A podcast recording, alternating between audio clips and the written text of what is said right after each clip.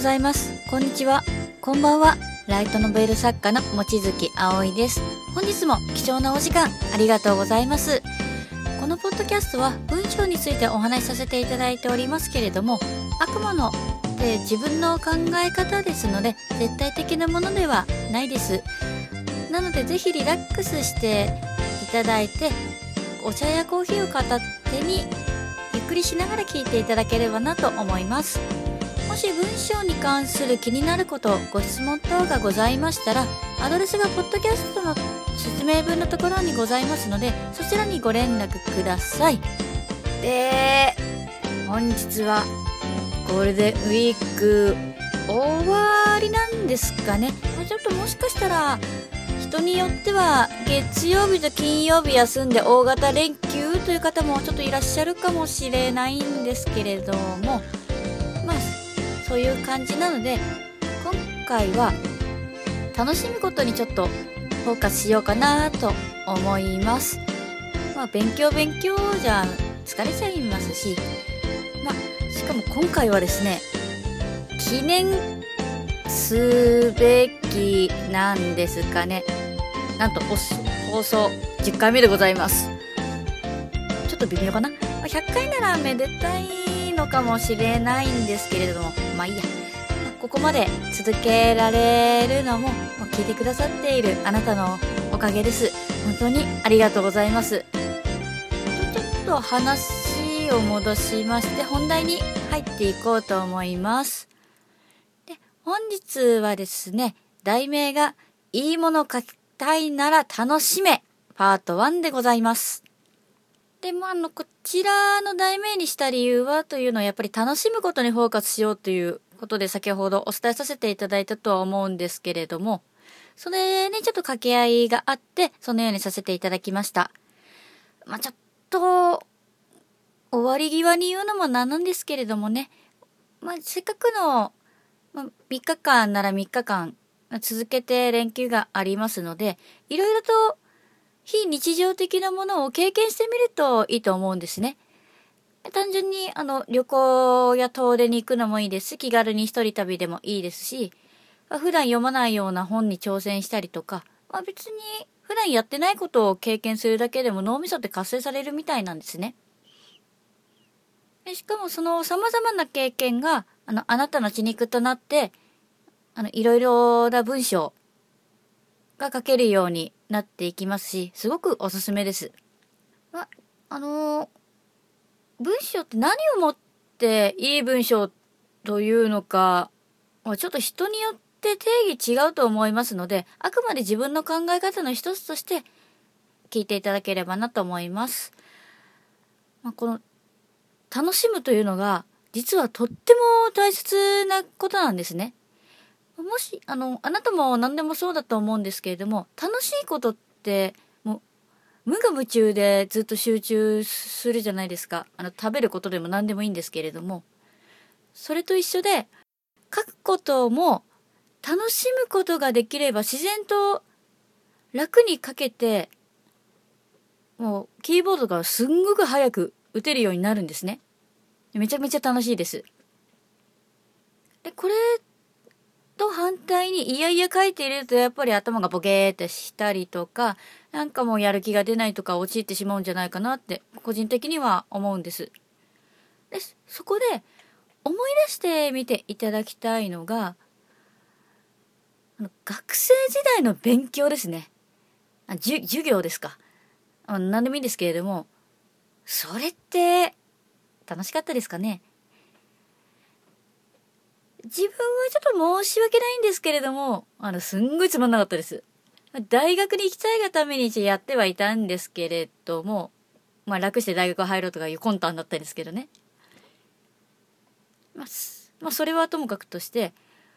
で、その学生時代の勉強に比べて、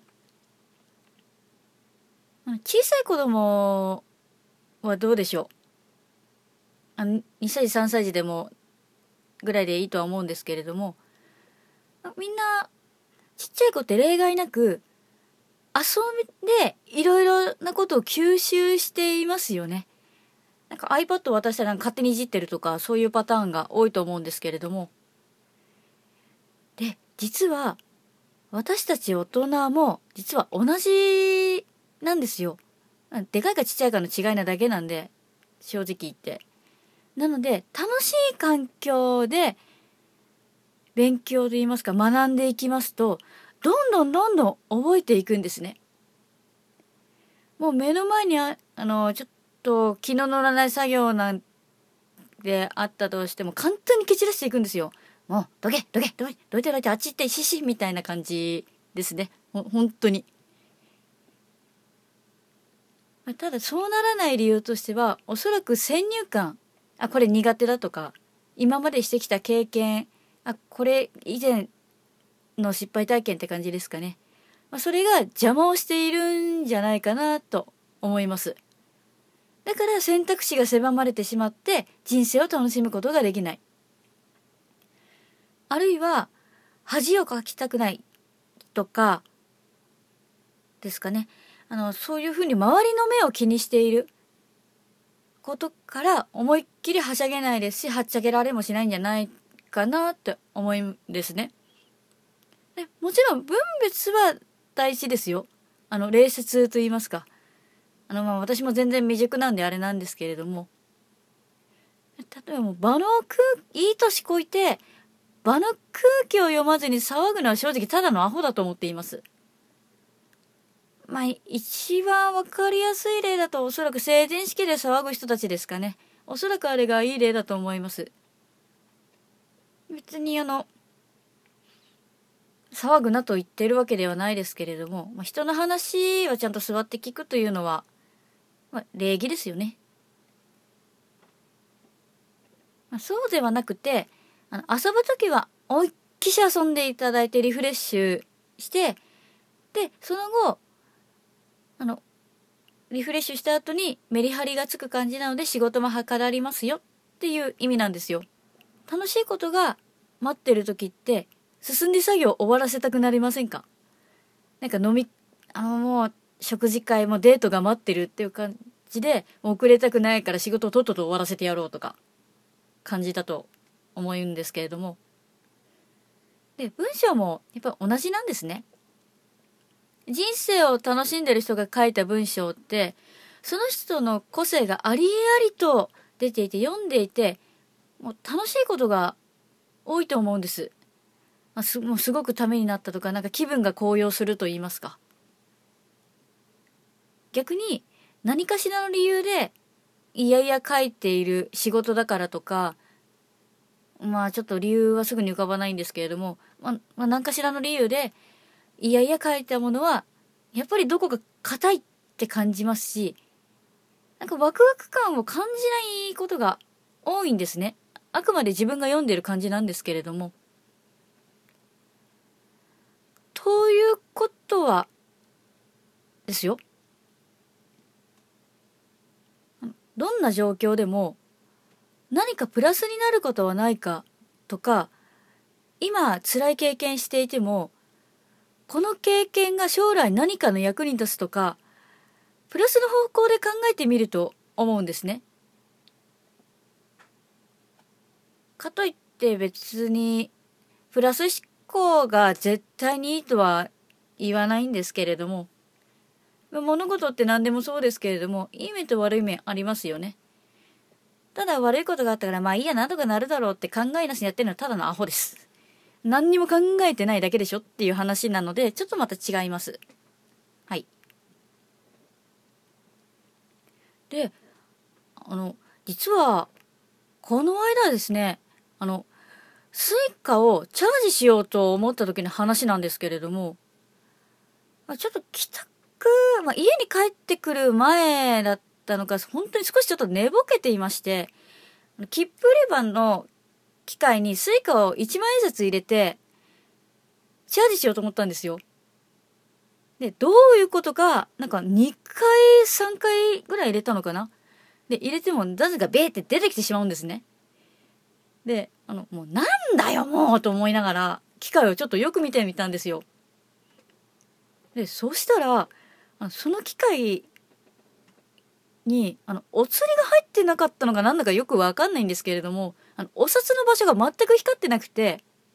使えなかったんですね。あの、相手はいるんですけれども。でそその、あの、販売機の方は、いや、その時はお釣りしか使えんかったっていう状態だったみたいなんですね。で、他の売り場の機械を見てみると、ちゃんとお札のところが赤く光ってたんですよ。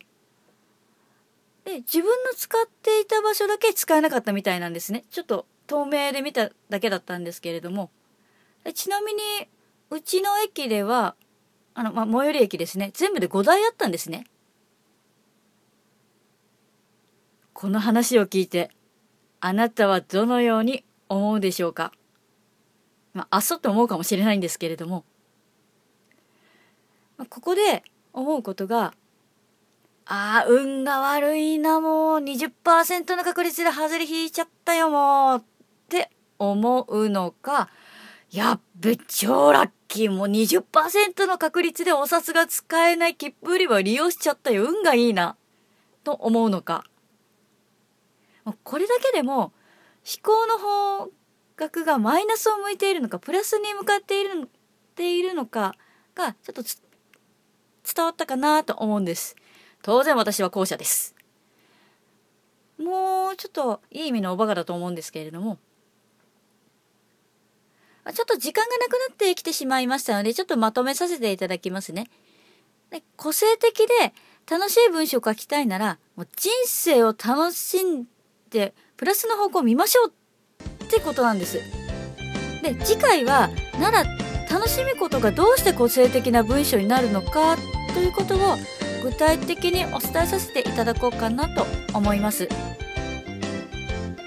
本日は以上になります。いかがでしたでしょうか？少しでもあなたのお力になれたら幸いです。では本日はこの辺りで失礼させていただきます。またお会いいたしましょう。あなたの人生に夢と希望がありますように。